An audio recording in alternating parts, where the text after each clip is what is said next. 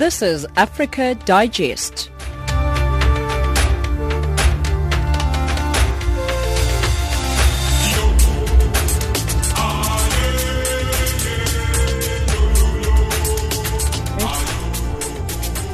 Good evening and welcome to Africa Digest. You are listening to Channel Africa, the African perspective, broadcasting from Johannesburg.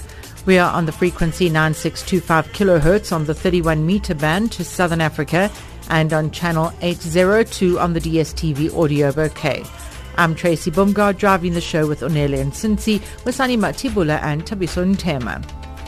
Your top stories on Africa Digest this hour. The Ethiopian Human Rights Commission blames opposition groups for the death of 700 ordinary citizens, which took place during anti-government protests. And thousands of Nigerian refugees return to their country from Cameroon after several years of fleeing Boko Haram atrocities. But first the news with Onele.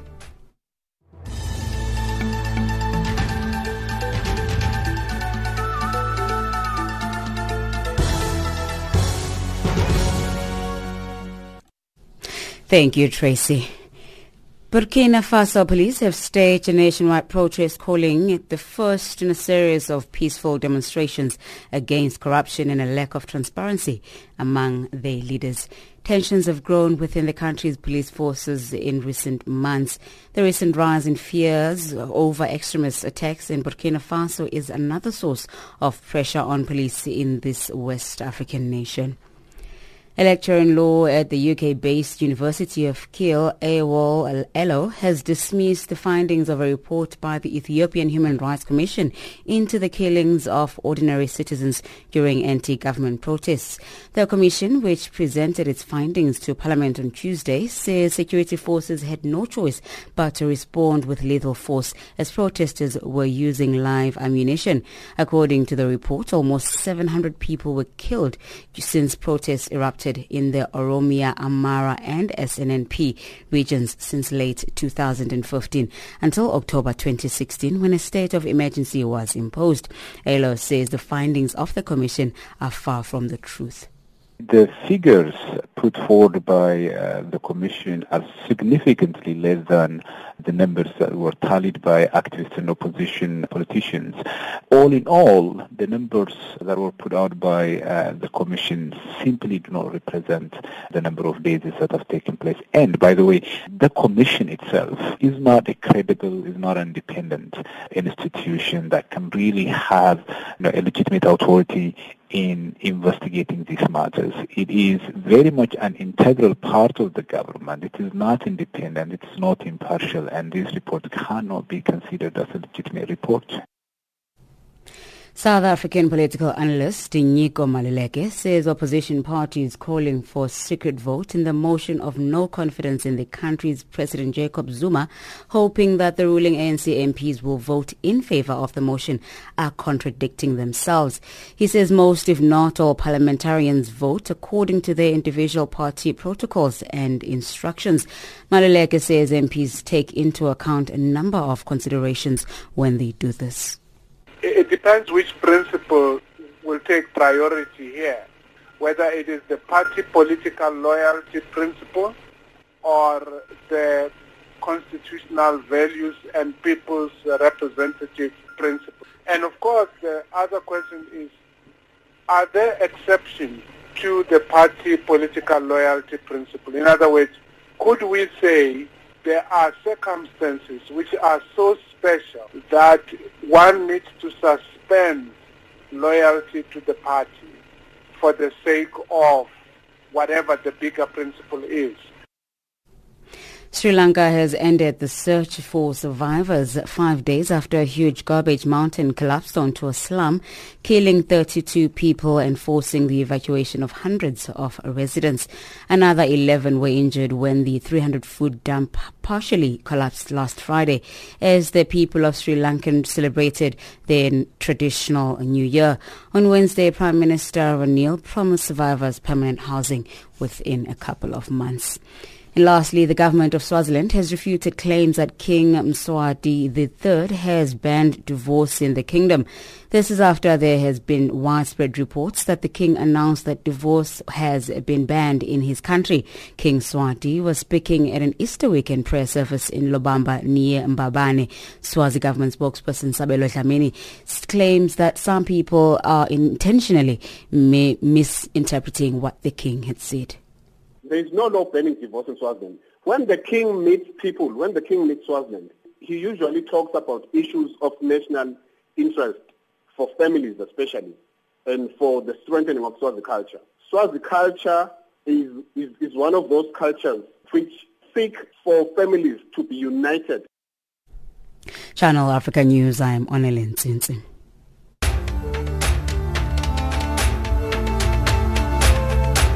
This is Africa Digest.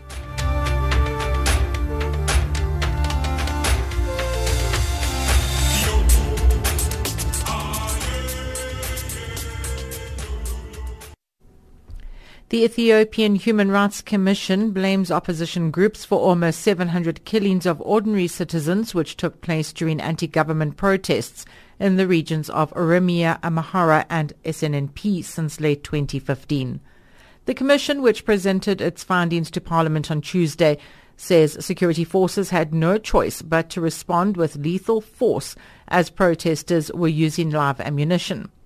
The investigation was commissioned by the group by government, while independent rights organizations were prevented from conducting their own ground investigations.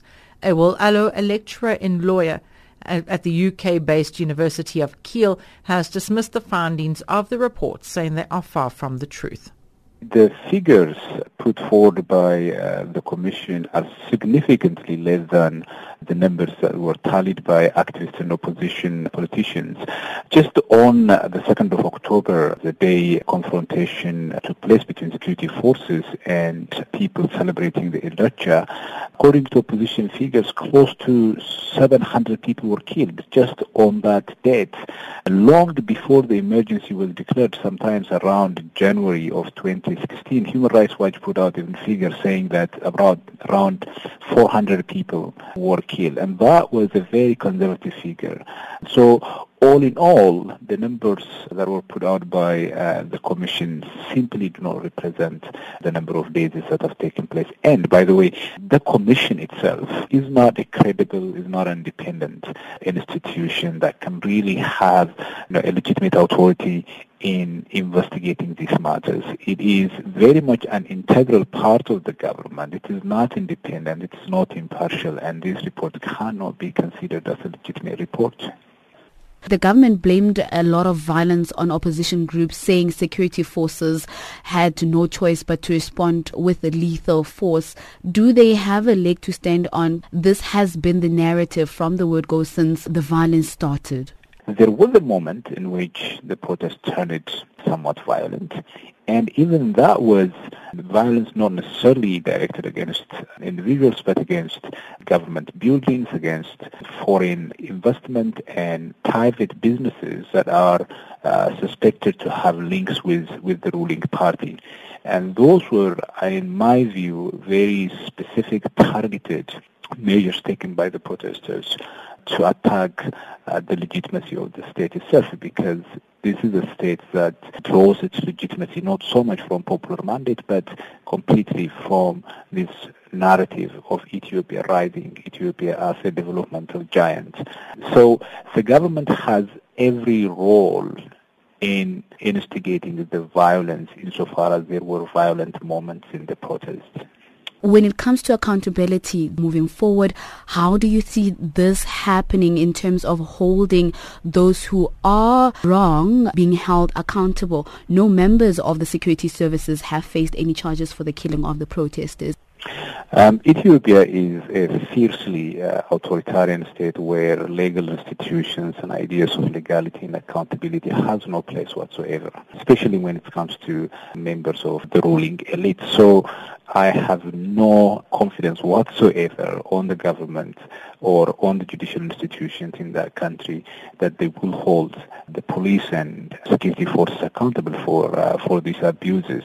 You are absolutely right that the commission made very brief references to uh, accountability of security forces.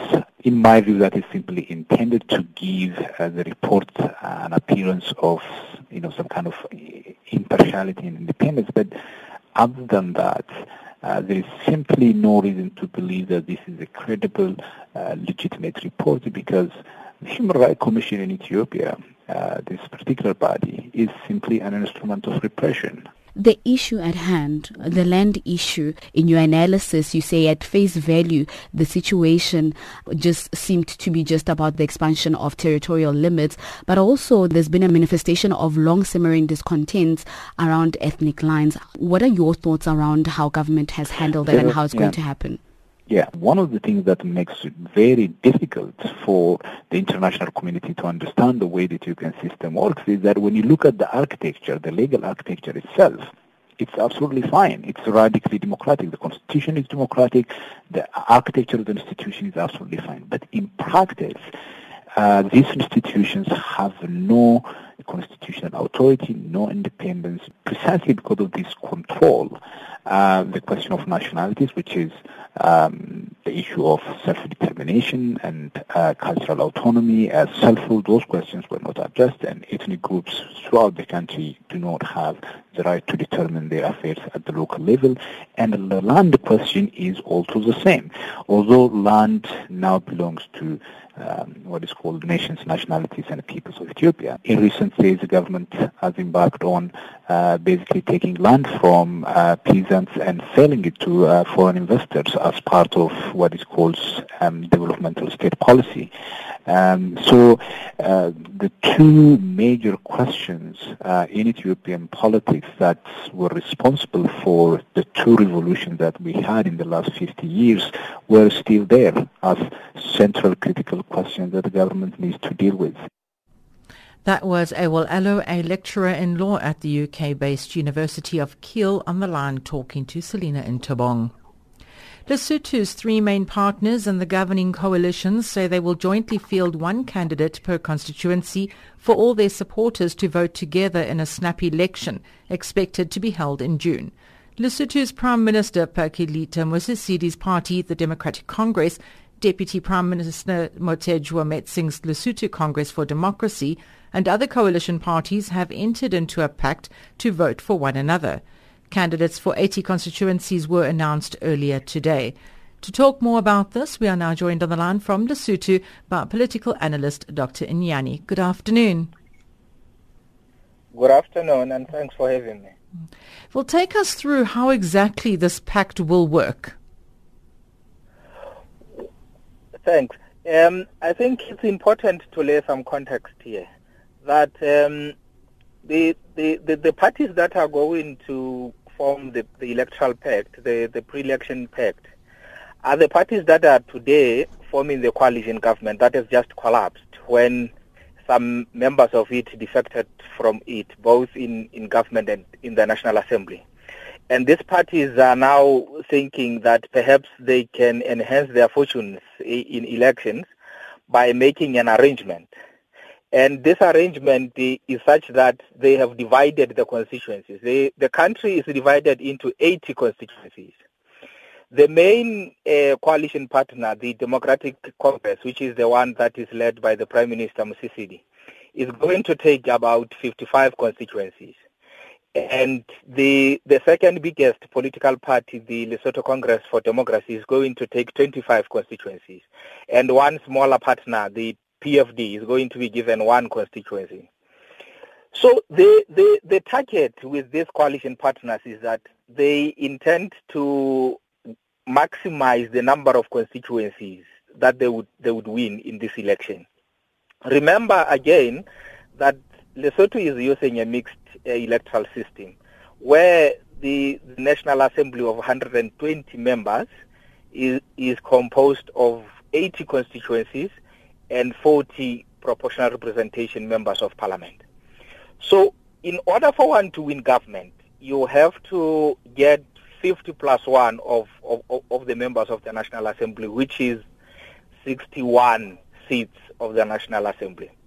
So if a political party wins 61 seats from election, it forms government outright.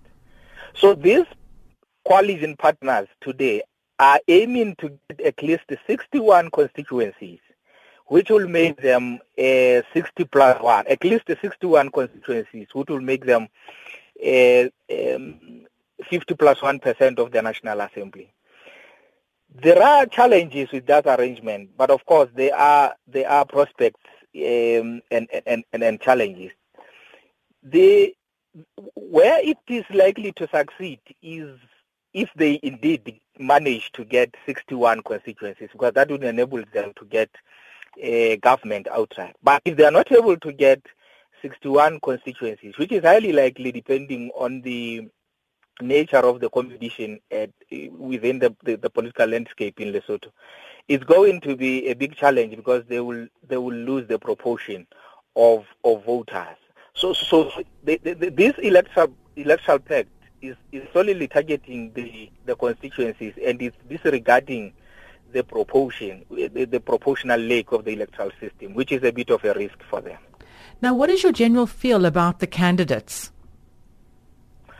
Well, the candidates uh, most of the time don't mean that much in our in our landscape. What what matters a, a lot here is is the political parties and the leaders themselves. So today, what what the Independent Electoral Commission has been doing has been to announce the constituency contestants to the to the members of the public.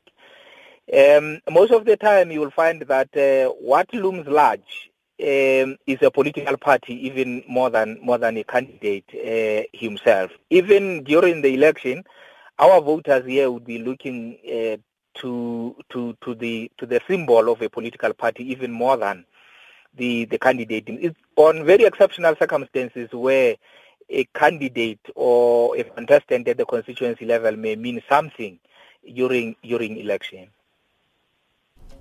Now, the previous coalition formed in 2015 is fragmented. How far do you see these cracks reaching in the coming elections?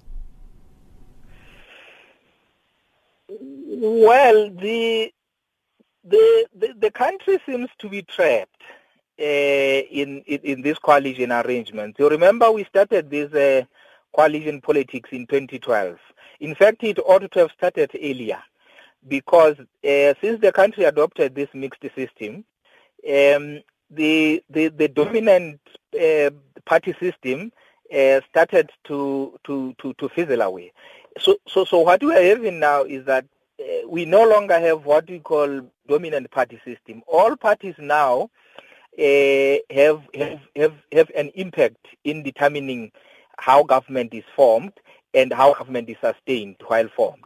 So, so, so, so it's like we are, we are, we are trapped. Even, even this election that we are going to have today uh, is likely to produce a harm parliament, which, which, which, whose stability is, is, is still already an, an issue.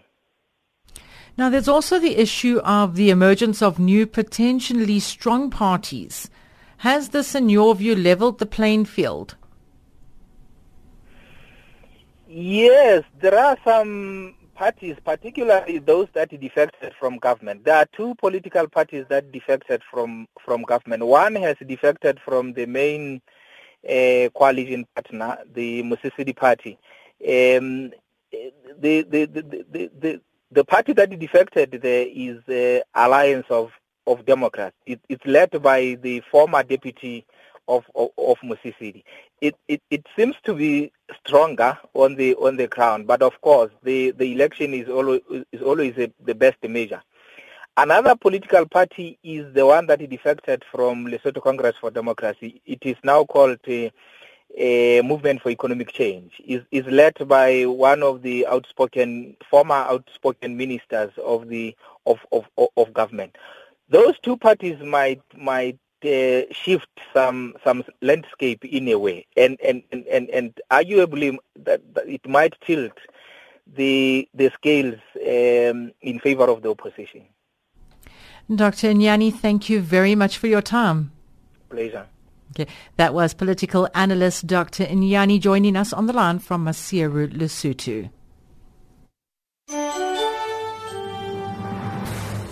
Hello and welcome to Channel Africa, the African Perspective. We broadcast from Johannesburg in South Africa, and our main aim is to provide you with news, views, knowledge, and entertainment from Africa to Africans and listeners from around the world.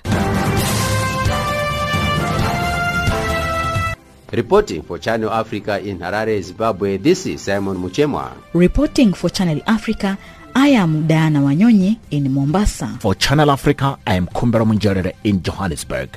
Channel Africa Kinshasa, Jean-Noel Bamweze. Reporting for Channel Africa from Zambia, I am Hilda Kekelwa. Channel Africa, bringing you the African perspective.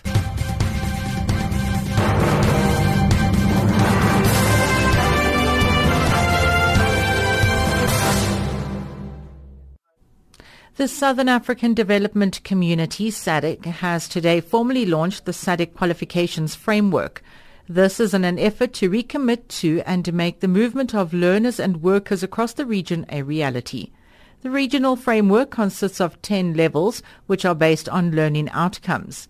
To discuss this further, we are joined on the line by Joe Samuels, chairperson of SADC's Technical Committee on Certification and Accreditation. Welcome.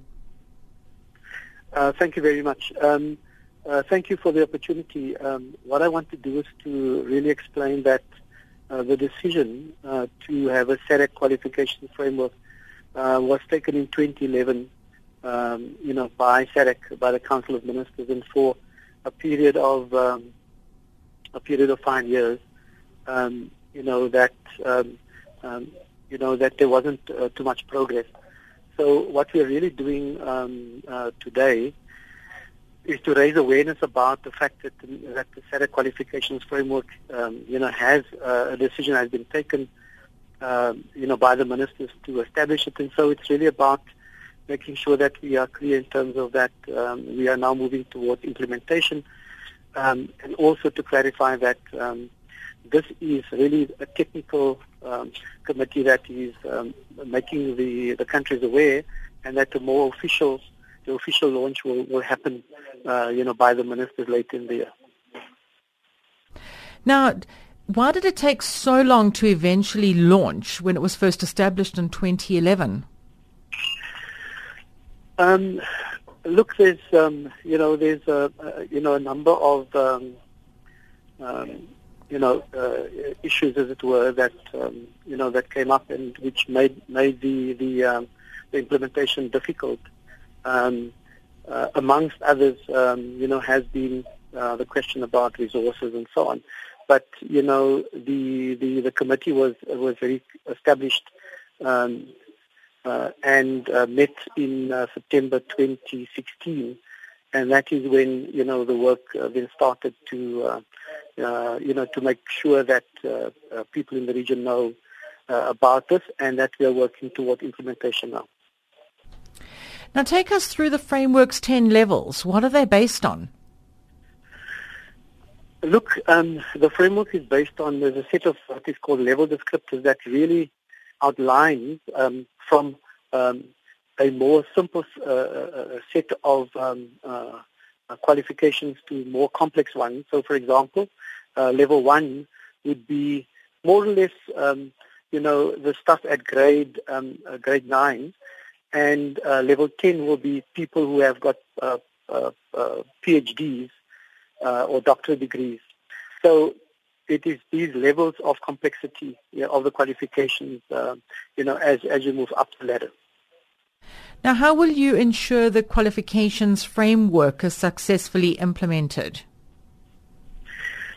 Look, what we what we are doing, there are three things that we um, that we are working on simultaneously. One, one is that we um, you know, that the different countries, and there are 15 uh, member states, um, is meant to look at their education systems and um, the their national qualification frameworks, and they need to um, align those with the the, the uh, qualifications framework.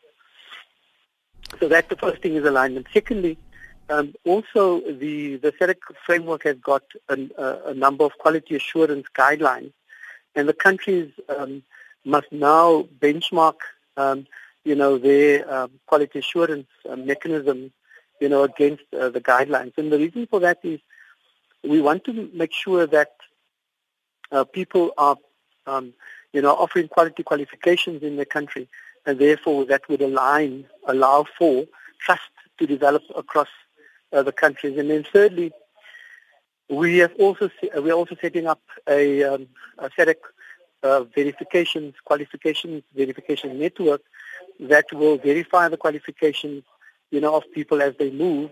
And the reason for that is very simple, that we would really like to stamp out um, the idea of fraudulent and uh, qualifications and misrepresented qualifications. So those are the three areas that we that we are embarking on and working towards. Now, what would happen if you come across a, a one that's been that's fraudulent? Um, what happens then? Well, um, with these agencies that has been established, you know, we will be able to talk to each other. So, for example, if a, a person uh, obtains a qualification from, um, you know, a bogus institution and so on, and they claim that this institution, um, you know, is operating in a particular area, with this network, we are able to quickly find out um, that, um, you know, this qualification is not genuine. Um, and then it will mean that, um, you know, the person, you know, the qualification will not be recognized.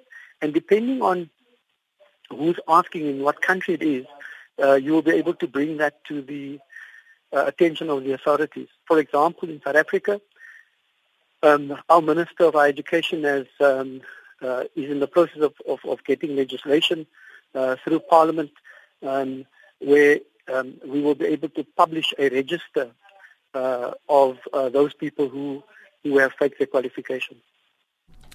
Mr. Samuels, thank you very much. It is a, indeed a pleasure, and thank you very much for having us. Pleasure. That was Joe Samuels, chairperson of SADC's Technical Committee on Certification and Accreditation.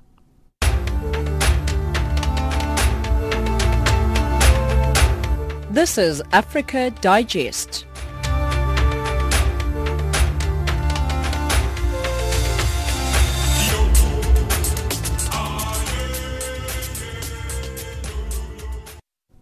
The Democratic Republic of Congo's opposition rally remains divided more than a week after President Joseph Kabila appointed a new prime minister to lead the government of national unity. The new government is expected this week after Prime Minister Bruno Tshibala concluded consultations in that way although the rallies leg until under late opposition leader Etienne Tshisekedi's son has rejected its participation in such a government. Jean-Noel Bamwezi reports from Kinshasa. The opposition rally leg under Felix Tshisekedi, well known as the Limete rally, believes President Joseph Kabila has violated last December agreement when he decided to appoint Bruno Tshibala as prime minister. That's indeed the reason why the Limete rally didn't even accept to be consulted by a prime minister described as chosen by President Kabila, while he was supposed to be chosen by the opposition rally and appointed by the head of state according to the agreement. Bruno Tshibala was chosen from the other opposition rally leg well known as the Kasavubu rally. This leg's leader, Joseph Olenghankoy, has called on all opponents, including those under Felix Tshisekedi, to come together and bring their support to the newly expected government of national unity. Joseph Olenghankoy.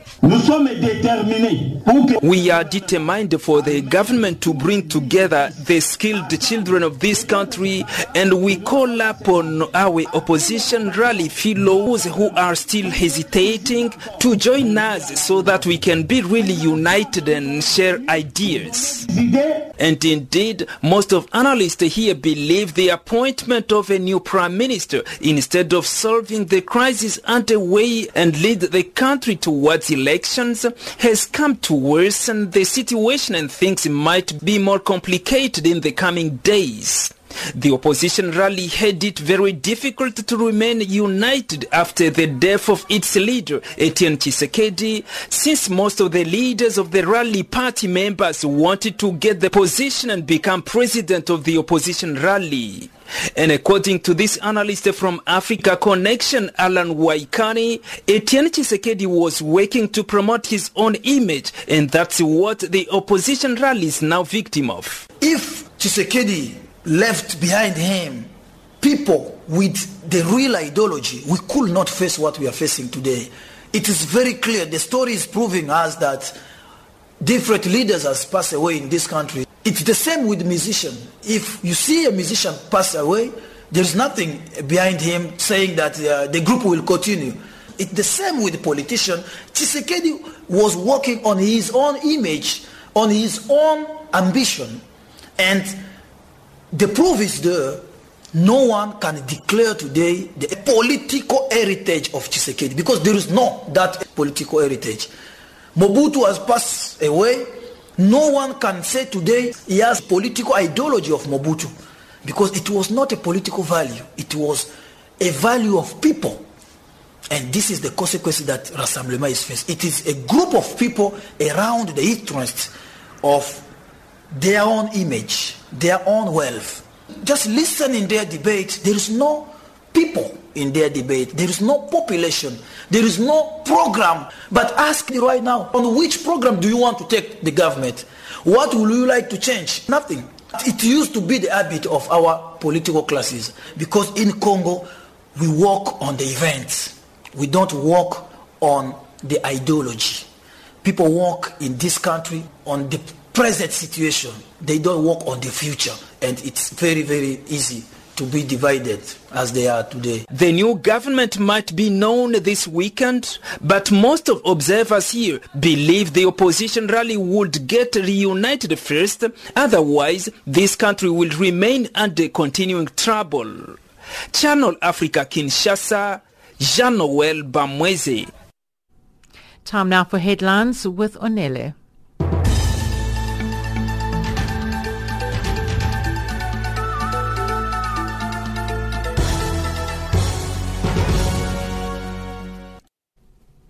The United Nations has found a further 17 mass graves in the Democratic Republic of Congo.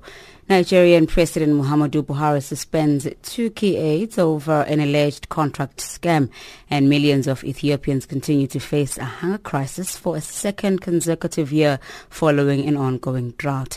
Channel Africa News, I am Tsinsi.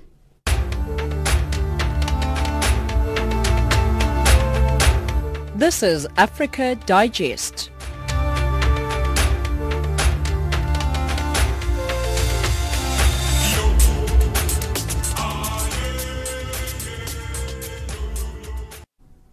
An estimated 5,000 delegates from all over the African continent are gathering in South Africa's coastal city of Cape Town for the World Travel Market Africa Trade Show.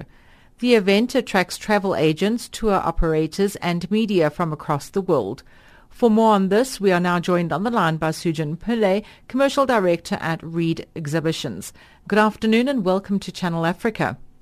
Good afternoon and thank you for having me. Okay. Tell us briefly about this gathering. Well, it's a, as you were saying, you know, it's a global travel trade show that's happening uh, for the fourth time now in South Africa. Um, it's called WTM Africa. It's part of a global brand called WTM London, which is one of the biggest travel trade shows globally. And uh, four years ago, we decided to, to launch an African chapter of WTM. Um, and as you said, it brings together travel professionals from across the world. This year, we've got uh, over 40 countries that are represented. 21 of, of which are from uh, out, out of from Af- mainland Africa, out of South Africa. So we're quite uh, thrilled about the fact that you know uh, African countries themselves are coming here to showcase their, their destinations as tourism destinations. The whole objective of this event is to promote Africa to the world as a travel destination, and I think that over the last four years, uh, you know, this platform has, has really been successful in uh, in getting more tourists to come into into South Africa and in, onto the continent as well. How does this year's edition differ from the rest? Well, this year there's a very strong focus on, uh, you know, on technology. Uh, as you know, technology uh, drives most economies, and certainly from a tourism point of view, there are new developments that are taking place in uh, in technology, which really aims to enhance uh, the tourism economies. So we have a very strong focus on uh, on technology over the over the few days. There's also a very big focus on responsible tourism uh, as a destination that uh, that's uh, that's very very much environmentally friendly. It's important that we sensitize the industry on the benefits of being uh, responsible, and so there's a two-day conference that focuses on that as well. But more importantly, there's the trade side of uh, of WTM Africa, where you have over a thousand international buyers that are looking to do business, uh, not just in South Africa, but other countries on the African continent. So when they come here, they actually meet with products around the continent, uh, attractions, mm-hmm. tourism agencies, and so forth, to understand what is it that they have to offer. Uh, I mean, last year alone, uh, during WTM Africa, there were over $333 million worth of business deals that were signed uh, during that time, and we and we definitely think this year uh, that uh, that figure will be exceeded. So so really, it's it's it's, a B it's a business to business event that's aimed at promoting the continent and South Africa as a travel destination. Give us a sense of the state of travel and tourism on the continent at the moment, with a particular focus on the SADC region. Well, look, certainly, you know, we've seen a, a strong growth uh, on the continent uh, over the past uh, decade now. And I think because of this growth, uh, you know, uh, global brands such as WTM is interested in, uh, in, in, in, Africa. And, you know, the, the, the, global trend has been since 2008, there's been a drop in, in foreign tourist arrivals. But Africa has, has bucked that trend, you know, and so Africa has become an opportunity for tourism growth. And you find that more and more international uh, uh, tour operators, uh, hospitality companies are launching in South Africa. The Marriott Group, the Radisson Group, you know, a lot of these big groups are, are sort of opening more and more hotels on the continent. So from that perspective, you know, the tourism has been seen as a as a growth driver on the African continent. Certainly in South Africa, you know, we've seen an increase in arrivals over the last year, uh, and we believe that it's platforms like WTM Africa that contributes towards that growth. Uh, you know, it's important to bring international buyers into a destination, to sample the destination and to understand what the destination has to offer. And that's exactly what we're doing. And I think that uh, over the past five years, we've seen a steady growth in the number of visitors that are coming into, into WTM Africa. I mean, we've seen a 27% increase in visitor arrivals uh, this year compared to last year. So clearly there's a very strong interest on uh, African tourism products by the international community. Let us in on some of the exhibitions that will be at the show. What can attendees expect? Well, alongside the exhibition itself, you know, there's a number of uh, seminars and workshops that are taking place. I mentioned the, the issue around the travel technology, which is a huge focus. Um, but there's also there's a session dealing with sports tourism tomorrow in the afternoon, uh, where we're going to be launching a sports tourism exhibition uh, next year alongside WTM Africa, and, and, that should be really exciting for the for the sports tourism industry. There's the there's a strong focus on business tourism as well, the meetings industry, the incentives industry that takes place um, uh, tomorrow and Friday. Uh, and then on Saturday, there's the ILTM event, which is your luxury travel show. And that really brings together all your luxury products from around the continent um, uh, to meet with uh, potential luxury operators from around the world. So the event continues until the weekend. Uh, it started off today with the leisure, with a very strong focus on the leisure part of the industry, um, and that will carry on until tomorrow. Um, and yeah, there's, there's a number of seminars and workshops uh, that dealing with adventure tourism, uh, food tourism, medical tourism. You know, every is being dealt with uh, this week at this conference. And we have a number of international speakers, a number of local experts as well that will share their knowledge and experiences with, with delegates that are actually attending the event. Mr. Pillay, thank you very much. Thank you. Thank you very much for having me. That's Sujan Pillay, Commercial Director at Reed Exhibitions.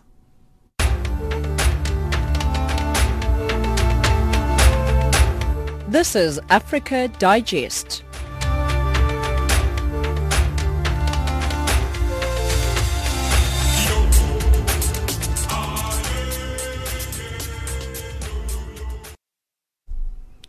Thousands of Nigerian refugees have been returning to their country after several years they fled Boko Haram atrocities in Cameroon. The refugees who are returning with the hope of finding peace have received assurances from the military that the insurgents' firepower has been drastically weakened. Moki Kinzeka reports from Fotokol on Cameroon's northern border with Nigeria.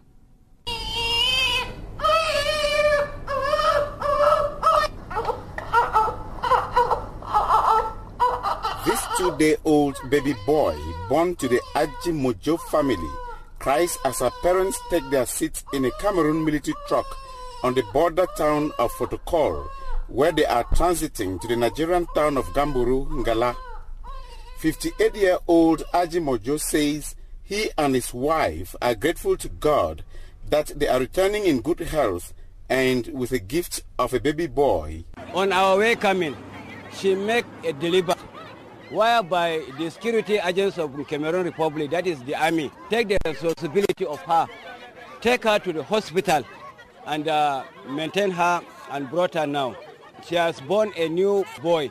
Aji says he and his wife escaped from Gamburu two years ago when Boko Haram fighters launched ceaseless attacks on their localities, killing, kidnapping and stealing. About 700 are leaving Cameroon under the escort of the military.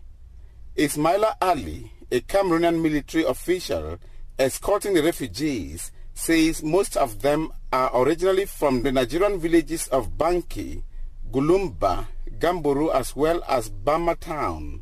À ce jour, nous avons rapatrié 6695 réfugiés. He says since the month of March, they have repatriated 6,695 refugees up to the Nigerian border town of Mubi in the Adamawa state.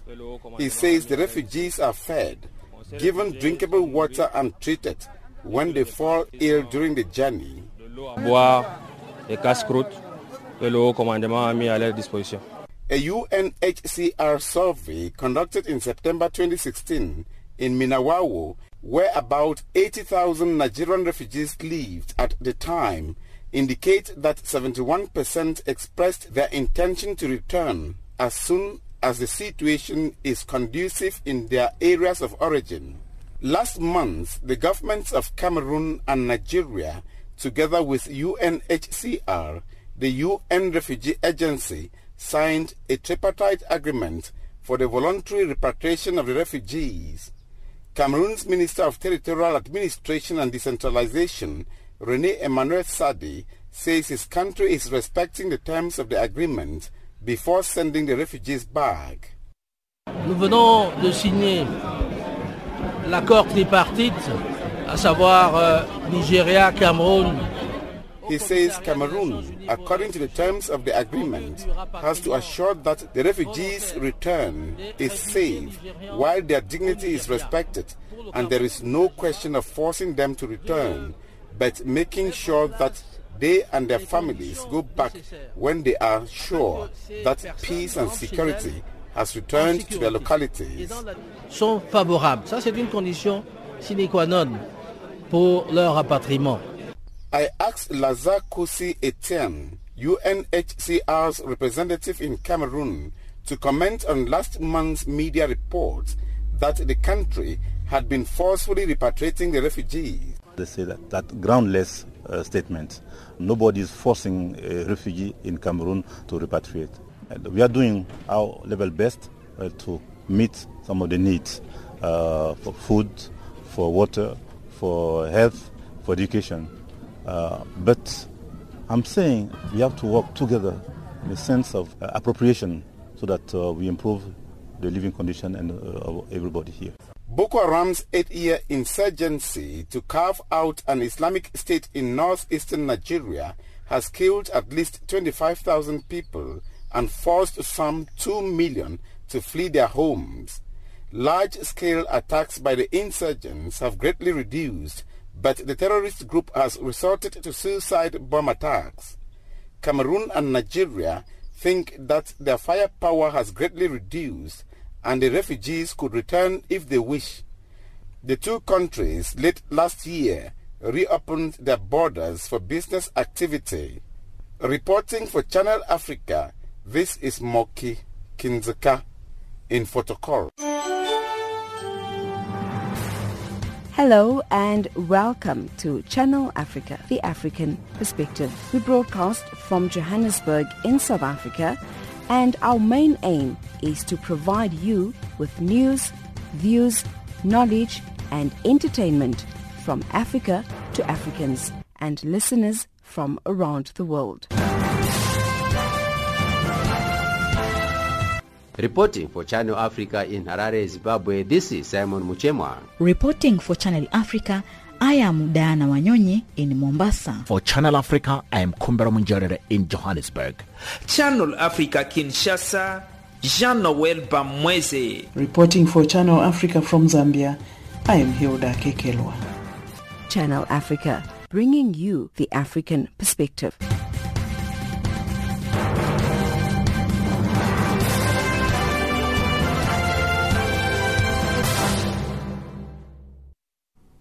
Time now for the business news with Wisani Matibula.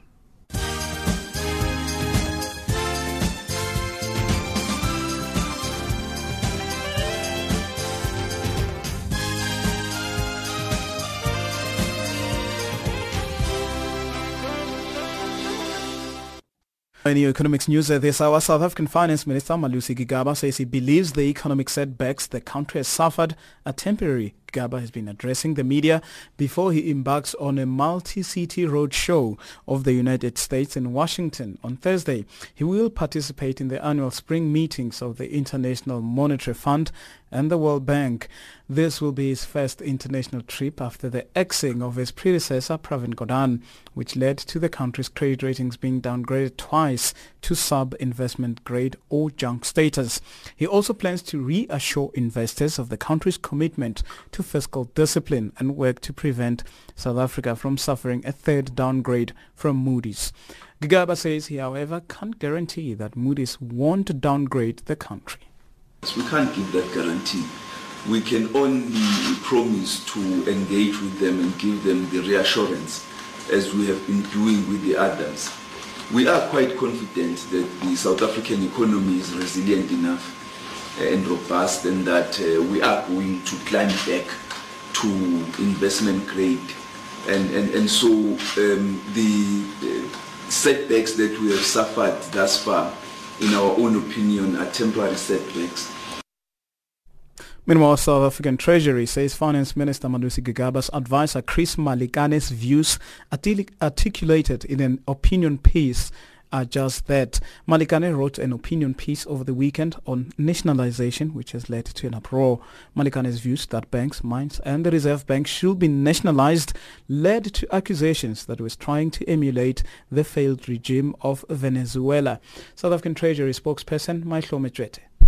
There are a variety of views that Professor Malikane will provide to the minister. The issue of nationalization is not on the card, but the issues that he is speaking about in your own clip about industrialization are ANC policies that we need to push aggressively. Those are the ones that we're going to be tapping into. We are saying that the professor is an academic and he has every right to, to probe and, and encourage public discourse. We are saying to the public that public discourse and implemented government policy are two different things. Vodacom Tanzanian unit has received the regulatory approval to extend the deadline of its share sale for three weeks, allowing investors more time to take part in the country's biggest initial public offering to date. The offer will now expire next month. The extension will give retail and institutional investors more time to take part. Foreigners are barred from participating in the share sale because of their domestic ownership rules in Tanzania. Vodacom Tanzania posted a 9% decline in profit last year. And South Africa's bus companies are counting losses following last week's nationwide wage strike. The strike, which ended on Friday after the intervention by Labour Minister Mildred Oliphant, left millions of commuters stranded. Workers' Union were demanding a wage increase of 15%, while the employer finally offered them 9%. Putco and Golden Arrow bus companies were some of the most affected. The company's 6,000 workers participated in the strike that collapsed services in the passenger bus sector. Golden Arrow's bus service spokesperson Bronwen Dyke-Beyer. During the strike, we had more than 2,000 staff members out on strike. At this stage, it is too early to gauge the real effects of the strike, and that will unfortunately only become apparent as time passes. We are very happy to report that everything is stable, everything is back to normal, and uh, we just once again like to really apologize to our passengers for the inconvenience that they did experience. And South African food retailer Pick n Pay has, uh, resorted, has reported a 17% increase in full-year profit. This as it extends its fresh produce range, open stores, and focus on keeping prices low amid weak consumer spending. South African shopping chains have sought ways to attract customers with limited spending money as the 2016 slowdown in economic growth hit household incomes. Pick n Pay added 87 company-owned stores during the period, bringing the total to 890, including almost doubling the number of local convenience stores as it focused on communities in which it had not previously had shops. Financial indicators, the dollar 13.31, South African rands 10.40, Botswana pula 9.36, Zambian kwacha also trading at 0.79 to the British pound and 0.93 against the euro. The commodities market, gold $1,286, platinum $974 per fine ounce, Brent crude oil at $54.77 per barrel. That's how it's looking right now.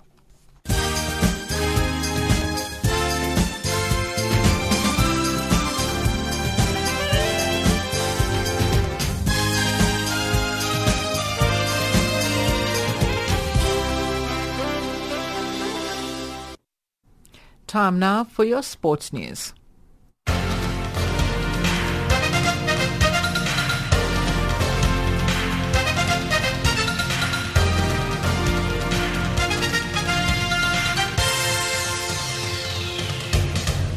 Good evening, sports fans. I'm Tabiso Ntema with the latest sports update at this hour. After Bayern Munich and Leicester were knocked out on Tuesday night by Real Madrid and Atletico Madrid, the focus turns on tonight's matches. Barcelona are at home at Nou Camp, having to overturn a 3-0 deficit against Juventus. Borussia Dortmund have everything to play for in overturning a 3-2 deficit against Monaco in France. These two ties are expected to explode into an all-out war for the last two spots left in the Champions League semi-finals, draw set for Friday. Meanwhile, Bayern Munich coach Carlos Ancelotti has called for video reviews after his side was subjected to what he called blatant referees errors which led to Tuesday night's 4-2 loss to Real Madrid in the quarter-finals second leg match played at the Santiago Bernabeu Stadium. Real Madrid superstar Cristiano Ronaldo scored a controversial hat-trick to push his side to 6-3 aggregate win Bayern midfielder Arturo Vidal was sent off for a legitimate challenge while Casemiro of Real Madrid was let off the hook for the same challenge. Ancelotti says it's time to turn to technology to read the game of many human errors. We planned and played a very good match and I think we deserved more. Then the refereeing decisions affected us a lot honestly because Arturo's card was not a card. Cristiano's two goals were offside, so of course we're not happy about this. I think that in quarterfinals, you must use a referee with more quality, I think.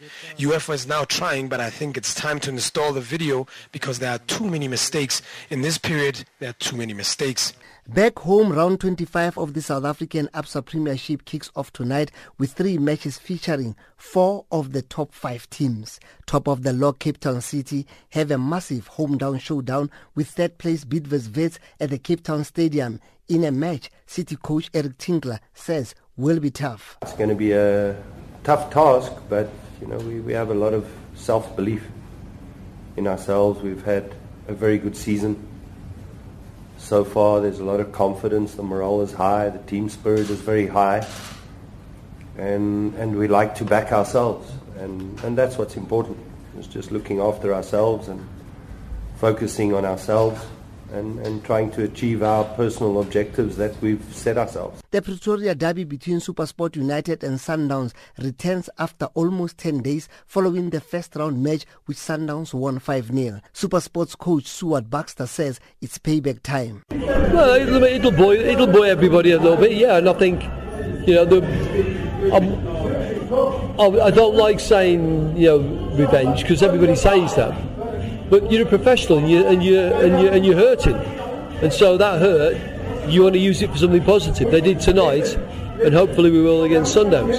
Sundowns coach Pitso Mosimane says it's all about defending their goals to secure a win. But I said, you know, if you're gonna score one, you must defend the one. You know, if you're gonna score two, okay, you can play a little bit open. Platinum Stars are away to Polokwane City in the other match. The league action will resume next Wednesday due to the Nedbank Cup weekend. The Kenya Under-20 rugby national team departed this morning for the Africa Under-20 Championships that will be held in Madagascar. They reached the semi-final stage of this competition last year and are hoping to do better this time around, having been drawn in Pool A together with Zimbabwe, Namibia and Madagascar. SportPesa sponsorship manager Yvonne Namali. We, we're actually doing a lot to support all the national rugby teams. Uh, for the first time, we're giving equal opportunity to all the national squads. Uh, as you will notice that the under-20 team that has just left uh, this morning uh, were able to train for the first time in a long time uh, at a private institution with better facilities. So uh, basically, we are leveling the playing field. If we're going to demand results from all the national squads, then we're going to empower them to be well prepared before the assignments. That's your sport at this hour. Stay tuned on Channel Africa for sports, news, and programming from an African perspective.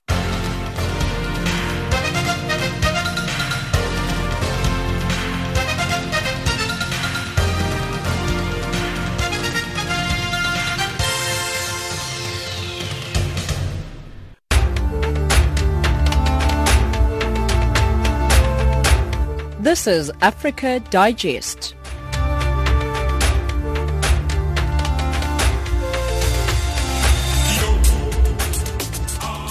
Recapping the top stories on Africa Digest this hour, the Ethiopian Human Rights Commission blames opposition groups for the death of 700 ordinary citizens, which took place during anti-government protests. And thousands of Nigerian refugees returned to their country from Cameroon after several years of fleeing Boko Haram atrocities. And that wraps up Africa Digest today from myself, Tracy Bumgard, producer Lebo Moswo, and the rest of the Africa Digest team. Thank you for listening. For comments on the show, send us an email to info at channelafrica.co.za. But taking us to the top of the hour is Freshlyground with Buttercup.